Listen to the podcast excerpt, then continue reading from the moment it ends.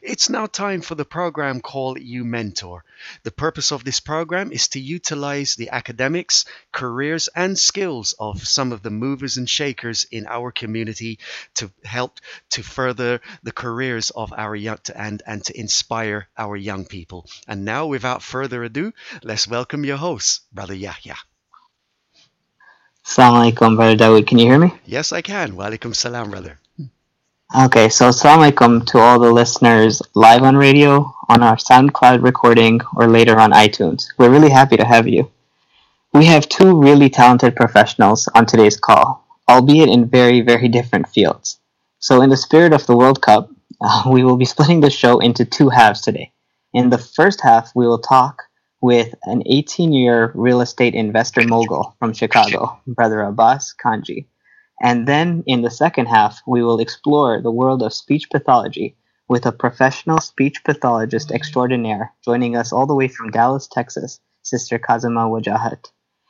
We will, inshallah, hear their stories, and I've heard a bit of it before, so they are extremely interesting. It's an exciting show, and they're really well established in their careers, so we hope you will enjoy it. So without further ado, let's get started. Brother Abbas, assalamu alaikum, and welcome to the program. Wa alaikum assalam. It's a pleasure to be here with you. Okay, so when one hears the word real estate investments, right, you might think of a traditional buying a condo and renting it out and making some profit. However, there must be other types of real estate investments out there. So could you take some time and talk a bit more about the real estate investment industry and what else is there beyond the regular condo rental?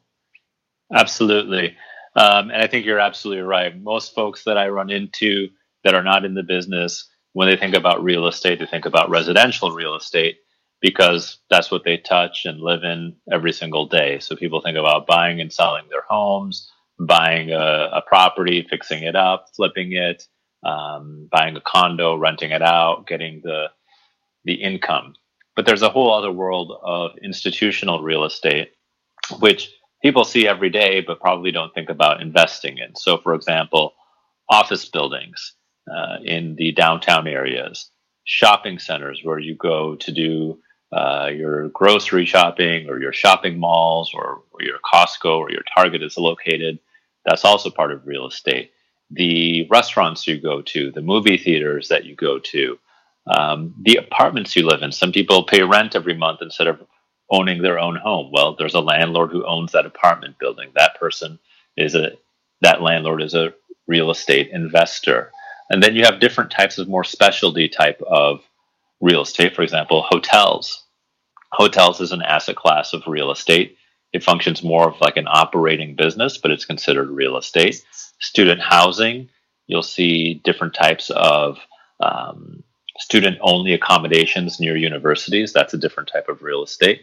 A new one is self-storage. It's a new class of real estate, but growing very fast, where folks are growing out of their homes or they're moving into small apartments. They need a storage space, so they rent one uh, for a small amount every month. You have industrial properties in this age of Amazon dot com, where so much is being shipped over Um, you know, through U P S or FedEx or through the Postal Service. You have uh, the need for industrial warehouses to store all of these products. So really, it, it can go on and on. But the the the space of real estate is huge, and you're literally seeing it and touching it every single day without probably even realizing it. Wow. So I guess you did list quite a bit. Um, so within that huge, wide range of possibilities, where do you fit in with your investments, um, as well as, w- like, is it specific areas within that, or is it across the board? Um, and sure. Then also talk about what exactly you do as part of, and as being an investor. Absolutely. So it, it's hard to be good at everything, and I mean, some people are, but maybe I... like you, I, right? But, uh, you know, I do focus on a, a certain amount of uh, select areas, which I feel I have a, a d- decent amount of expertise in, that I could go to an investor and say, hey, I'm buying this type of property and I have this much experience in that field, so you should trust me with your hard-earned dollars. And those areas are multifamily, which is basically apartments, And the second is commercial, uh, specifically focused on retail. Uh, I have done some hotels, some office buildings in the past, but really shopping centers and apartment buildings are where I've had a tremendous amount of experience. And then within shopping centers, I've done most of my work in shopping malls.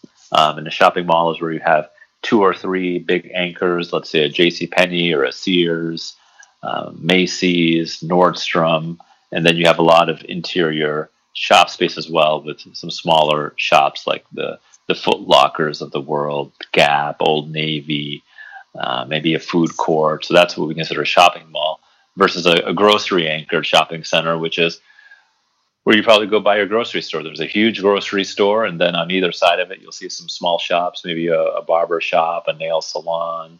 Um, it could be a G N C. Um, so it could be you know, really anything. Mm-hmm. But um, those are the different types of shopping centers that I've focused on in addition to the uh, apartment buildings, which we've purchased.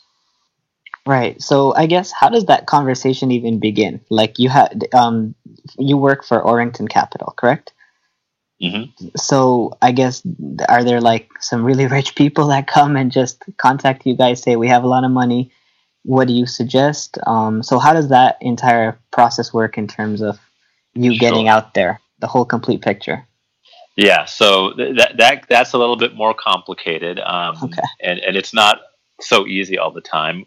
Mm-hmm. What what I would take a step back and say that there are different types of companies that acquire real estate. So when you're driving around the city that you live in and you see a big shopping center, a shopping mall, or a grocery anchored shopping center, or a large apartment complex, you know, apartment complex with one hundred units and a community swimming pool and fitness area and things like that, those properties are probably owned by um, maybe a company that is publicly traded. So you could go onto the stock exchange and invest in that company, and then that company goes out and buys these large swaths of real estate. It could be owned by a pension fund. So these are different retirement funds that um, different companies manage.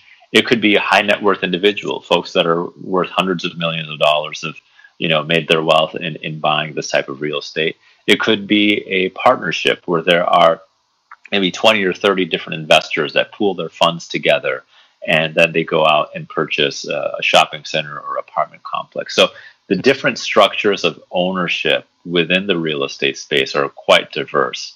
Um, in fact, nowadays you'll even have foreign companies, um, European, Canadian, I'm talking about the U S market, so European, Canadian, Chinese investors, they'll come in and uh, they'll say, well, gee, we think it's a good idea to diversify and own some United States real estate. So there's many different forms of, of ownership. Specifically, when you look at what I've had experience doing in my career, I've kind of jumped across a, a, a few different platforms, raising money, working for a company that raised money from different pension funds. So we would have, for example, the Los Angeles County Policeman. Uh, they have a pension fund, and mm-hmm. that pension fund invests in real estate. So they would give a certain amount of their pension fund to our company, and we would invest it for them. I've worked for very high net worth family offices where you have a family that's worth hundreds of millions of dollars, and they want to allocate some of their wealth to acquiring real estate.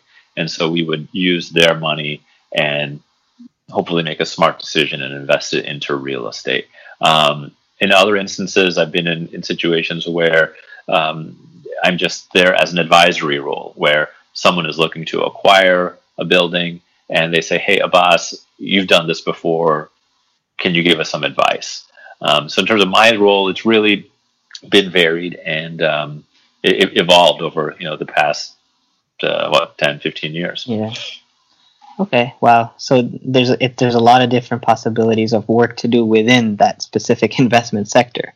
Absolutely, so I, absolutely. Yeah. And then even within that sector, mm-hmm. it's not only acquiring the property. That's just okay. one step of it. Um, so let's say you own a shopping center and um, there's a, a one of the tenants leaves. Well, you have to release that space. Well, there's, right. there's leasing brokers. Um, Or even the step before that, how do you find out that shopping center is for sale? There are brokers that There are brokers that sell homes. Well, there are brokers that sell these massive shopping centers or shopping malls or apartment communities. And right. you can get it. Th- that's one way people can get a huge amount of exposure into real estate just by being a broker, because you'll literally see hundreds of deals. Uh, mm-hmm. For me as an investor, I work on my handful of deals, and that's what I know. That's what I know really well. Uh, brokers, they see tons of deals because they're selling multiple deals um, at any given time. Um, mm-hmm. And then, you know, so you can be a leasing person. You could be the person who arranges financing. Sometimes when you buy a property, you can't pay all cash. You have to go get a loan. Well, you could be a lender. Um, so there's there's all right. sorts. And then there's even within the other professional services, there are attorneys who just focus on real estate law. So when I buy a property, there's a contract. There's a purchase and sale contract. Well, who negotiates that? Well, we hire lawyers who specialize in real estate law to do that. Uh, right. Or you're signing a lease with the Gap, right? The Gap is going to be in your shopping mall. You're signing a lease with them. You're going to have a real estate attorney to help advise you on that. So you really, the real estate space is so huge. Um, you can really get involved in, in uh, a variety of different ways, not only on the acquisition, but within the acquisition, so many different areas um, of different types of companies that acquire. And then beyond that, whether it's a lender or a broker or an architect or a property manager, um, you know, who's the person that collects the rents every month? Who are the accountants that make sure all the books are in order? It, it's really a huge uh, space. Right. So I guess in terms of, uh, correct me if I'm wrong, because um, it's a lot of money, but you've participated in a total of one point four billion dollars worth of transactions as an that's, investor in this industry. Correct? That's correct. That that is correct. Yeah, and it, okay. it is a it is a lot of money, but you know I've been doing it for a long time, and, and it right. adds and it adds up. And so um, you know there when you start off in your career, and maybe you're doing if you're doing, especially if you're doing it on your own, maybe you're buying you know a small property. It's mm-hmm. worth you know a couple million dollars, and you have a few investors, and you do it. But once you start managing money for larger institutions or family offices, the deal size goes up very quickly. Where if you're a pension fund managing billions of dollars of you know there's uh, of pension fund money, it doesn't make sense for them to buy a property worth one million dollars. It, it's, yeah. it's inefficient. So they'll say, okay, we need to go buy properties. The average property size should be at least fifty million dollars.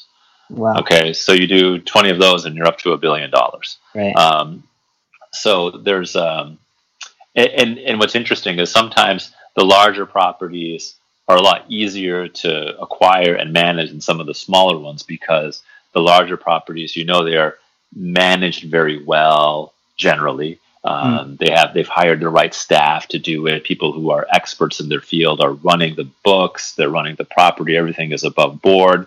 Um, If you want to go buy, you know, a, a small little strip shopping center with three tenants in it, and it's owned by someone who's maybe not as sophisticated, when you're purchasing that, it may be a lot more brain damage and say, oh, my God, what has this guy been doing? I don't understand any of his books. His leases are out of, you know, th- there are no leases. You know, that's like my personal accounting. That's, that's what yeah, you would exactly. say about it. Yeah, I remember there's this one apartment property that I bought where um, he, he said, uh, Abbas, the... the revenues are, I'm just making up a number, one hundred thousand dollars a year. I said, okay, perfect. Show me show me the bank statements that back that up. And I'm looking at his bank statements, and I'm saying, you know, you said it's one hundred thousand dollars a year. I'm adding up all your deposits, and it's only seventy-five thousand dollars. Where did the rest of the money go? He said, oh, you know, I some of my tenants, they just pay me cash.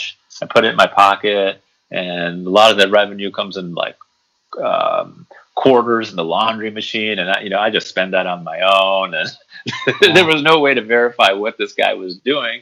Um, so you, you'll see all sorts in the real estate uh, marketplace. Okay, uh, so I guess you've you've briefly touched upon like all these different types of um, investment opportunities or situations you've been in. What would you say the most interesting real estate transaction you completed was? And maybe as part of that discussion, Maybe it, like it's really interesting how you come up with your recommendation. So if you could talk a bit about the sort of analysis that takes place sure. as a real estate investor, and in in a, in light of a specific example. Absolutely. Um, so usually properties that have a lot of different moving parts are the most challenging, but they also have the most opportunity for success. Um, there's actually a project that we're working on right now. Um, it's a mixed-use community. By mixed-use, I mean it is an office building on top of shops. And then wow. there's another building with apartments on top of shops. And then there's a movie theater and a bowling alley. And there's a Target. And there's... Um, so all different yeah. uses are there. You have entertainment. People live there. People go to work there. It, it, it's this massive, cool property. Mm. And... Um, one of the major tenants there was a Macy's department store. And Macy's um, went bankrupt and, and closed, or not entirely bankrupt, but they closed a lot of their stores, hundreds of them across the country. Mm. And one of them was in this location. And we had um, this big empty box in the middle of our big complex here. And people were wondering, what are you going to do with it? Um, as you, if you, if you just listen to the news and you think about what's happening with, with retailers, there's not a lot of them, and a lot of them were going out of business. So we couldn't find a retailer to go into this space. Mm. And so we talked to the city. We said, what is really something that you guys need? And then we looked at our own portfolio, what is working really well. And the okay. city told us, and they said, we really need a hotel. We have a great convention center, and there's not enough hotel rooms um, to bring in the big events to our convention center. He said, okay, well, that, that's a good idea. And then we knew that the apartments, the rental apartments that are already in this development are always one hundred percent full. We're turning people away. So we said, well, gee, why don't we tear down this Macy's and build a hotel on one side of it, and we'll build uh, apartments on the other side. Well, as an idea, that's great. But before you invest millions of dollars into doing this, Like you like you were inferring, you need to do a lot of analysis, because mm. you don't make these decisions just based on a whim. And so just to break it down very simply, you have to look at supply and demand. You have to say, all right, is there a demand for hotel rooms? And is there enough supply of hotel rooms? And and here's another space in real estate you can get, get into. You can hire folks that do market research for you. And what they do is they scour the market, and they'll literally count how many hotel rooms are in this market, and how many people are coming to stay in those hotel rooms, and what is the occupancy rate, and what has the how has the occupancy rate changed over the past five years, and what is the average room cost per night in this area, and how has that changed over the past five years? And there's just tons and tons of data. Then they look at, well, has employment grown in this area? Are there more businesses opening? Is there more business travel? There's just tons and tons of data. So you can hire someone to do a market research report for you, which is what we did. And mm-hmm. then, um, you know, so we got that analysis going.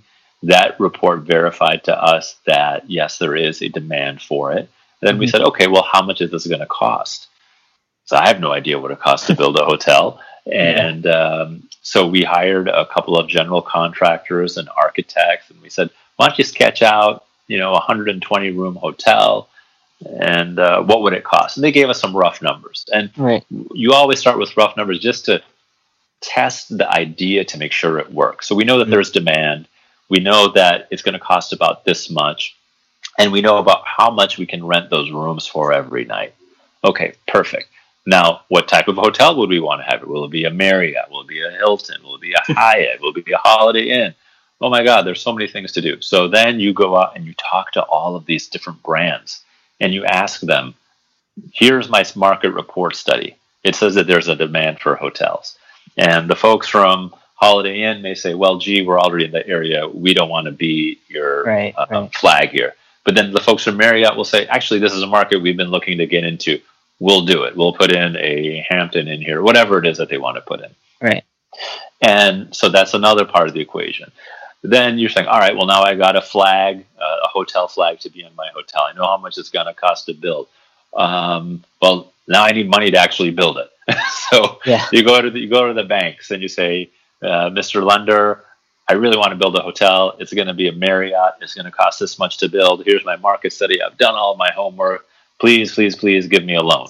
And they'll say, yeah. well, you know, here are all our terms and conditions. And so it, it, it's really a lot of work. And so when you see... Uh, you know, a hotel being built uh, in your neighborhood, Right. I think you'll be able to appreciate a bit more how much work actually goes into it. And then once the construction starts, you have to hire the designers and, you know, the, the room layouts and what, you know, where everything is going to be. And the, it, it's really an immense amount of detail. Will this hotel have a, a pool? Will it be a rooftop pool? Will it be a ground floor pool? Will it have breakfast? Will it be free wow. breakfast? Where's the kitchen going to be? Where's the back of the office going to be? Where are they going to clean all the towels? All of that stuff, you know, details need to be hashed out.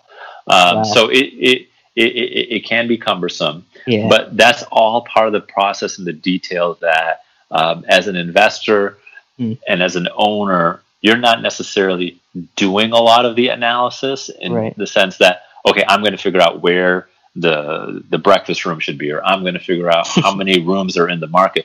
But you need to know all of that stuff and hire the right people to advise you so you can make right. the right decision. Right. Um, because at the end of the day, the, the guy selling the market research report, he just sells you the data and then he's done. Whether the hotel gets built or not, or whether it's successful yeah. or not, he got paid. You paid him for his report. It's right. up to you to make sure the project is successful. The general contractor, he's just going to build it for you and going to walk away and collect his fee. Whether that project's successful or not, right. it really depends on how well you run it. And mm-hmm. then some of the general contractors, you got to shop around. You know, someone will say it costs five million to build the hotel. Someone will say it costs seven million. Well, which one is right? I don't know. And you got to dig wow. into the detail and figure it out. So it, it, it's it's a process, but through that process, you're always refining your investment thesis. The original investment thesis was, can we build a hotel here? Is there enough demand for it? And through that, you're always refining it.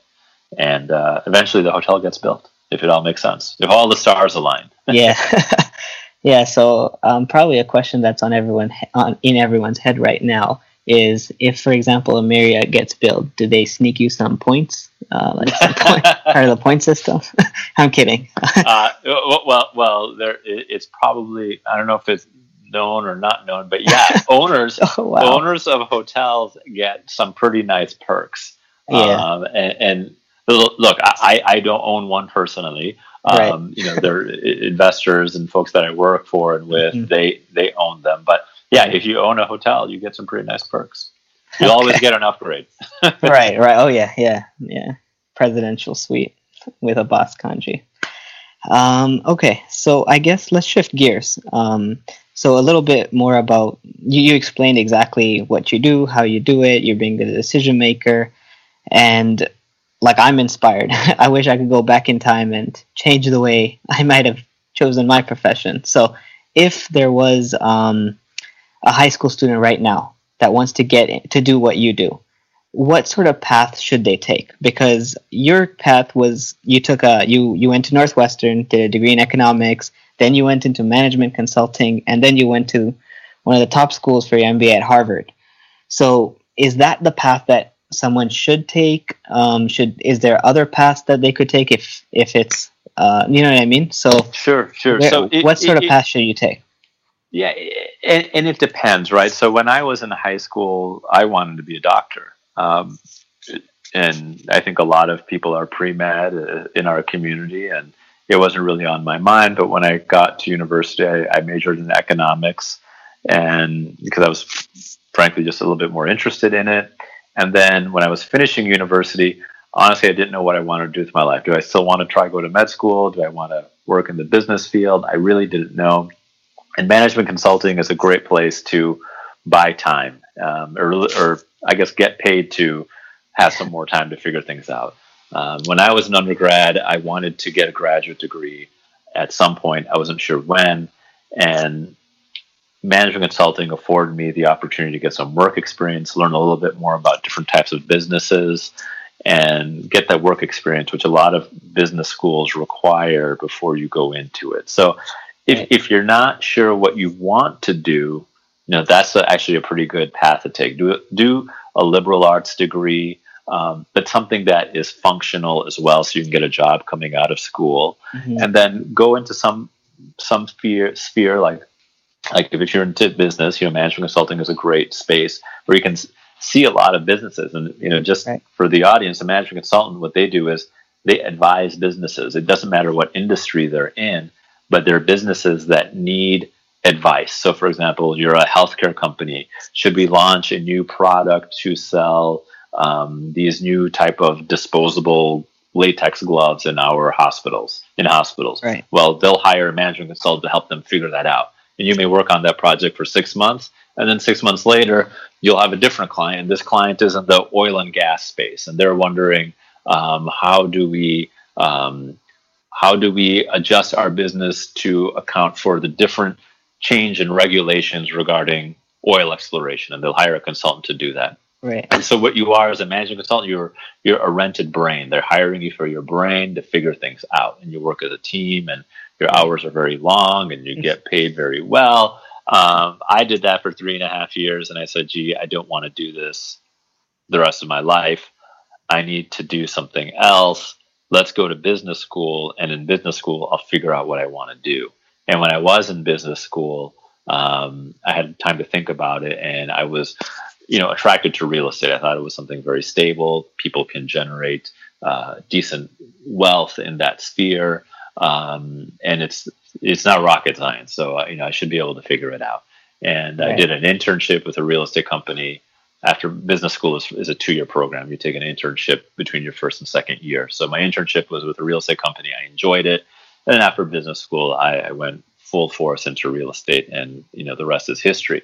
Right. If you're in high school, sorry, go back to your original question, and you for sure, yes, I want to go into real estate. You definitely don't take the path that I went on, because you're, you're wasting a lot of time. Um, there are people, uh, there are some great schools out there that have real estate programs um, in undergraduate. And you can go and you can enroll yourself in there and learn a ton. And during your internships, during, uh, you know, after your, uh, between the, during your summer breaks, you can get some nice work experience and really see if there's something you want to do. Um, and then you can get into real estate. And like we started off earlier in the in the interview, there's so many areas of real estate to go into. Uh, you know, you can be like I am on the investor side. You can be a lender. You could be an appraiser. You know, so you're really good at math. You can do, you know, all you do is just run these research reports and say, I want to forecast the demand for Class A apartments in New York, right? They're statisticians. That that's what they do. Um, right. So there's all sorts you can do, but I would say if you're focused on real estate, go to an undergraduate program that has a great real estate program. Um, and do you really need to get a graduate degree? No, you don't, um, un- unless you want to do uh, if you want to do real estate law or something like that. Um, yeah, then you should go become a lawyer. But as far as do you need an M B A to do what I do? Absolutely not. It's right. really, you learn everything on the job. Perfect. So with the last question, um, before we take a break, and I guess in terms of the skills, you were alluding to it in your question about decision making, getting the right people around. So as a high school student, what skills, if I know, if I look at myself and I'm like, actually, I like math, um, I'm, I do like to construct. Um, like what sort of skills are critical to be successful in this field? Sure. And, and you mentioned math right now. I think a comfort with math is really important, um, because whether you're, like we're talking about that example of a hotel, you should be comfortable analyzing data and looking at, um, you know, be able to pull out trends. Uh, or even if you have a small shopping center, you want to be able to quickly right. calculate what, what, what is the rent should be. I need to figure out what my operating expenses are to make sure I'm not coming out with a, right. with a loss right. on this property. So math is very important. I would say if you have a good comfort with numbers, it doesn't need to be, you know, calculus, but, you know, yeah. addition, subtraction, multiplication, division, those should be, you know, something you feel very, very good with and, and enjoy doing. Uh, the second thing who I've noticed is really successful in real estate, they all have very good critical thinking. Um, they're able to uh, figure out solutions to roadblocks. So back to this example of a hotel. Uh, you know, we want to build a hotel. We think that the demand is there, uh, but the construction, the, the numbers aren't working out. So you, you should be able to look at this and say, well, why aren't the numbers working out? And be able to figure out a way to do this. Oh, well, the numbers aren't working out because Marriott, they're forcing me to have a pool on the roof. And if I put a rooftop yeah. pool, it's going to cost me half a million dollars extra if I put it in the ground. So I got right. to, I figured that out. I have to make a good argument, go back to Marriott and say, hey, can we do this hotel but without the rooftop pool? Right. And that leads into the last thing, which I think is important in every in anything, and I think will transition really well into what Sister Kaz is going to talk about, is that you need to be able to articulate and convey what you're trying to accomplish in a very convincing manner. I mm-hmm. talk to all sorts of people on any given day. I talk to my tenants. I talk to lawyers. I talk to architects. I talk to investors. Um, and all of them have a different background, a different aptitude. Um, you can't speak to a sophisticated lender the same way you talk to um, a, a, an individual who just is running their business at your shopping center. And you need to be able to converse with all those different types of people in a way that they can appreciate what you're saying in a respectful way, um, so that you can convince them uh, of what you're trying to accomplish. And so having good communication skills is is really important, not only in real estate, but I would imagine in almost every field. Perfect. Wow. So I guess thank you for your time. Thank you for joining the show. It's really interesting to hear your journey. Like, there's no crystal ball at high sc- in high school that anyone can just look at and five, ten, fifteen years from now, I will be here. It seems like you read the trends, you figured it out along the way, picked up skills, and somehow you just gravitate to the area that in, that that is is right for you. And I think we'll see that as well in our next listener um, with Sister Kazima. So thank you very much for being on, Brother Abbas. And uh, we'll we'll go. We won't continue with the break. We'll just go straight to Sister Kazima, if that's okay with you, Brother Dawood. Okay. So thank you very much again, Brother Abbas. Thank you very much. All right. So, Sister Kazima, are you there? I am. Assalamu alaikum. Waikum salam. Um, okay. So for the listeners, I uh, just wanted to give a bit of a, I guess, a, a preview of the mm-hmm. exciting speaker we have on the call right now. Um, so the second caller today uh, is a very active person, as you will see. Uh, she's a mother of two.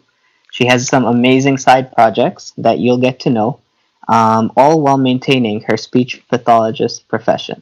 She's really an inspiration, and hopefully you'll you'll see the same thing after hearing her story. So with that, I'd like to welcome you to the show. Thank you. Okay, so before we jump into everything, for the listeners like myself um, who aren't sure what speech pathology is, could you enlighten us? Um, yeah, so a speech pathologist is um, a person that works with communication disorders. Um, and a little more about communication disorders. Um, it's an impairment in um, in sending or receiving um, a verbal or nonverbal message. Mm-hmm. Um, and speech pathologists also deal with so they so the the practice that they do they they're dealing with. Um, you know, uh, from articulation disorders, voice disorders, um, cognitive, um, language, um, um, and even um, feeding disorders, swallowing disorders wow. as well. So there's there's a lot that we can do within the scope of practice. Okay. Mm-hmm. So it the way you just described it, it sounds really rewarding. Um, so you must have helped like countless of children um, reach feats that maybe their parents didn't imagine they could reach, especially when they first get diagnosed with the disorder, and you must have like brought tears of joy to their faces. Um, so you must have many stories like that. So would you mind sharing maybe one or two um, of those kind of stories that are most memorable to yourself? Yeah, um, I think one of my most favorite memories is was was with this uh, little two and a half year old that I worked with. Um, he was super cute, and um, he wasn't able to say. Um, like he had a lot to say, but no one was understanding him. Um, and, you know, he wasn't even able to say like mama to his mom. It was like, you know, it was really difficult. And mm. it's something that we take for granted as um, human beings that are able to do that. Like we don't realize, you know, how much of a difference not being able to communicate like basic wants and needs could be in someone's life. Mm. Um, and so he, um, you know, he came in, he was actually referred from somebody else who thought it was just an articulation disorder. Um, I think he was an E C I, an early childhood um, intervention. And so, um, you know, they just thought it was an articulation disorder. So we so we went with that. We started um, treating, you know, we, we um, did goals and um, based on the based on the recommendations that other speech pathologists had given. Um, right. And, you know, after a while, I realized that, you know, this isn't an articulation disorder because, you know, he was showing um, with an articulation disorder, you've got consistent errors with a particular sound um, throughout their speech. Um, and, right. and this child was, he was not able to say most of his sounds. Um, like he just didn't have that ability, and he would leave off like the initial consonant. So everything would be, you know, without that, you know, and I, I think I had mentioned it to you earlier. He, um, he loved, um, Disney cars. Um, yeah. and he would, he would always come in with this bag of like cars from Disney cars. And he was, he's, he used to tell me about them. And sadly, I've actually never seen the movie. Um, so I had no idea except Lightning McQueen. Like I had no idea who he was talking about. And, um, you know, later on down the road when he, you know, we, you know, I was like, this is not an articulation disorder. Um, you know, we did, I did an evaluation and, um, you know, he ended up having apraxia, childhood uh, apraxia of speech, um, which is a motor speech disorder. Um, so, you know, once he was able to diagnose, we, um, we changed our th- therapy and our strategies, um, according to what his diagnosis was. Um, and, you know, within a couple of months, he was like, like making such fast progress that his mom was even just so like, you know, in tears because, you know, it's just so amazing for just to hear your child being able to express themselves to you. And, and he used to get really frustrated too when no one understood him because he, in his mind, he knew what he was talking about, but no one else understood him. Um, but, but after that, you know, I was, he would describe like the, he would tell me the names of the, the Disney cars and, um, and I finally understood like, you know, what he was talking about. So, you know, just things like that are, you know, things that really hit me. And, and, and the mom, for example, like when I had to actually leave because I was pregnant, I went on maternity leave. She was like, it was really hard for her to let go because she, she you know, we, we build a relationship with our families. It's not just with the child. Mm. You're building a relationship with the, the fam, the mom, the, you know, maybe even the siblings, um, like you're part of their family. They talk about you at home, like, um, because you're making such a big difference in their lives. So, right. right. Yeah. yeah, no, that, yeah, see, like, I'm pretty sure, like, it makes you, like, it's really, really rewarding. Um, yeah. So I guess, um, in terms of this career, speech pathology and the impact you're making in ter- with mm-hmm. kids, is, I guess, did you always know that that was going to be what you wanted to do? Um, what, like, basically...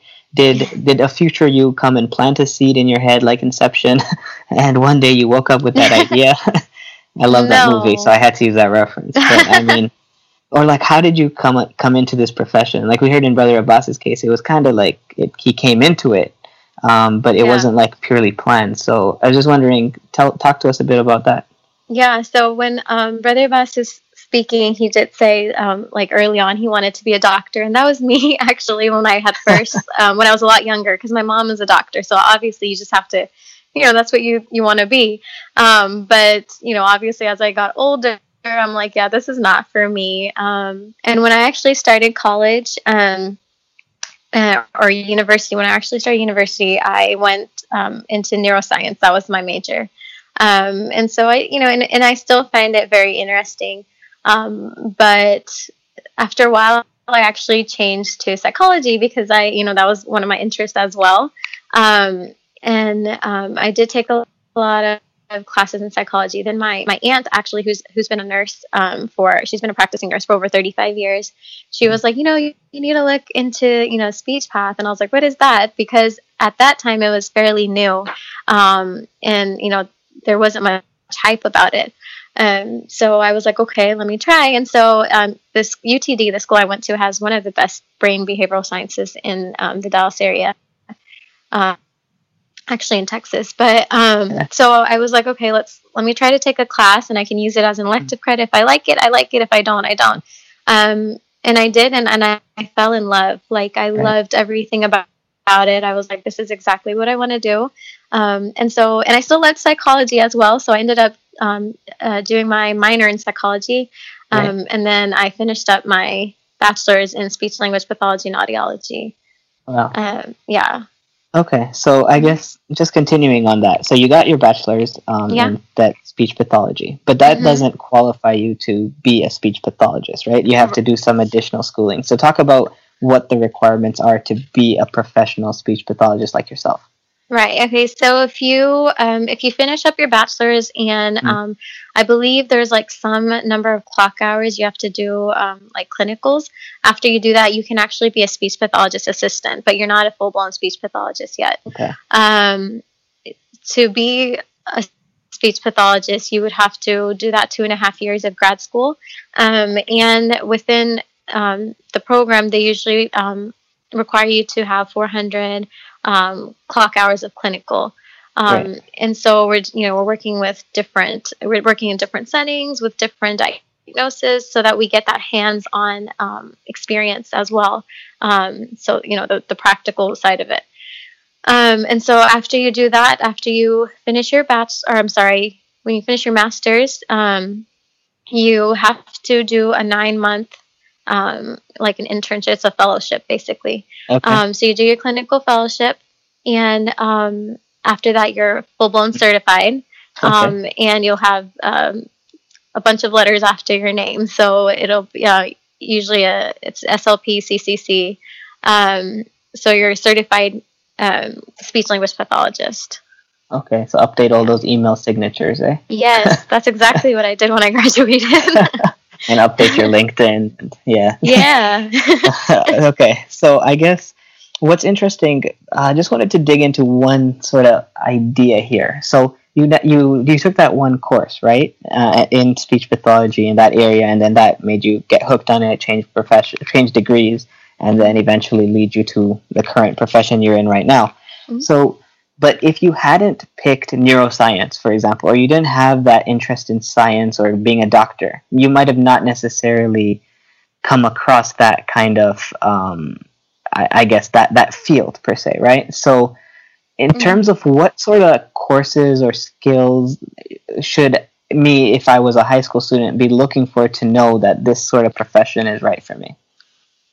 Um, so we always joke that speech pathologists are always very type A and they're perfectionists. so okay. um yeah so you have to like really um you have to be comfortable with actually like being out um outgoing and with people, because you're gonna I mean you're you're working with the client, you're working with their family, um you're educating them, like um Right. And, you know, everything has to be like to by the book. Like you have to make sure that your document documentation is in order. Your and your um, because there's also, you know, the paperwork that's involved. You know, your your evaluations are up to par. Um, so those are all definitely things that you would um, need as if you're entering into the field um, to be successful. Um, you would probably also want um, a good understanding of things like grammar and and language. Um, Because, you know, a lot, a bulk of that is being able to understand, you know, even like children that we're working with um, that have language disorders, you have to be able to understand like which parts of language they're having trouble with. You know, a, a child right, might be right. having trouble with pronouns, for example. Mm-hmm. Um, so you have to have good understanding of that as well. Um, and, you know, I I think I'm you would really just have to be a really outgoing person. Like right. I I don't see I don't see. Um, you know, introverts actually being as successful. I'm sure there are some out there, but you like right. really have to be comfortable with um, being out there with people face to face. Right. Yeah, no, I've heard that same, like a lot of people come to me uh, and people I know, mm-hmm. they say that those skills, like what you just described, are what mm-hmm. they have, What, but what, what mm-hmm. sort of jobs could I get out of that? And um, it's pretty refreshing and encouraging that something mm-hmm. so rewarding like what you do it kind of fits perfectly into that mold. So um, that's pretty exciting. Uh, speaking of exciting, um, let alone you have this amazing profession, um, you also have decided to make a further impact and write a book, right? Mik- Mikaeel and Malaika, uh-huh. uh, The Quest for Love. So yes. What inspired you to do this? What is the book about? How does it relate to what you do? So just talk to us a bit about that part of your journey. Mm-hmm. So, um, right about, I think two years ago, um, I was getting close to the thirty mark. I'm not thirty yet, but I was getting close. um, and so I was like, you know, I've, I've done, you know, I've done all this. It's great. I love being a speech pathologist. I love what I do, but I, I felt like I was at a dead end and I wanted to do more. Um, mm-hmm. I was like, I want to make my mark. I want to make a difference. Um, and, and of course, my passion has always been children. So it had to be with children. So I was like, I need to go out and do more. Um, so, um, and I was like, I'm almost, I'm almost thirty. Like I need to, I want to, you know, do all this before I turn thirty. That's the unofficial I, I know, retirement age. Yes. No, I mean, I'm, of course, like, you know, people yeah, after thirty do great things. Nothing against those people that are over thirty. Those old but... people. I'm kidding. No, but yeah, no, but, um, but no, um, I want, you know, there's a lot that I wanted to do. Um, and so I was like, let's, you know, one of the things I've always wanted to do was write a book, um, in, um, an Islamic book in particular, because when we grew up, uh, we didn't have really good Islamic books. Um, you mm-hmm. know, the ones we had were really poorly written, or the illustrations were just awful. And, and of course, you know, that's, that's like going to have an adverse effect on our, Um, love for Islam. I mean, not that it changed my love for Islam, but that interest that we took. So if I wanted to pick up a book, the first book I would pick up would be one, you know, that's mainstream, like from the library, rather than pick up an Islamic book. Um, and so I wanted a book that would be like, and especially by this time, my, my son was born. Um, actually, my daughter was born as well. So I wanted something that they would want to pick up over like another mainstream book. Um, so I You know, I, I can't, I know I was like, let's just go for it. Let's try. And so I, I wrote a book. Um, I wrote, you know, I wrote it, and then I looked for an illustrator, and, and I, and then it just kind of happened. Like once I just kind of, I was in that mindset that this is something I was going to do. Um, we made it work. And then I, um, came out, and we launched the book last November. Oh, okay. Well, yeah. Um, yeah. So I guess, uh, if, if that wasn't enough, you didn't stop there. You also have an Instagram project channel, basically uh-huh. for the love of learning, right? So uh-huh. can you tell us a bit about that and how that also relates to, is like kind of a spin-off of your speech pathology? Yeah, so um, so my interests, um, they they lie, you know, obviously with um, normal language development and um, right. and children acquiring language, but also um, the psychology of children um, and and how, you know, what... what approaches we should we should take towards our children when we're raising them, or even education approaches, because there's so many different education approaches out there. Um, right. um, but there's not much, um, there's not many people that talk about what is best um, in relation to a child's normal psychology, because, um, you know, the the education system and, and the public schools in here in the United States um, is very traditional. Um, cookie cutter approach, and clearly it hasn't been working. You know, there's a lot more out there that we need to um, look into, and so I do a lot of research on different education models, and um, and also um, and and using that with the things that I know from my experience and what I've um, studied. Um, uh, that's kind of what I do with um, the For the Love of Learning series that I have. Um, so so far, I mean, I just started, like I believe, a month ago. Or okay. two months ago. Yeah, I've watched um, a few and, of those videos. Yeah.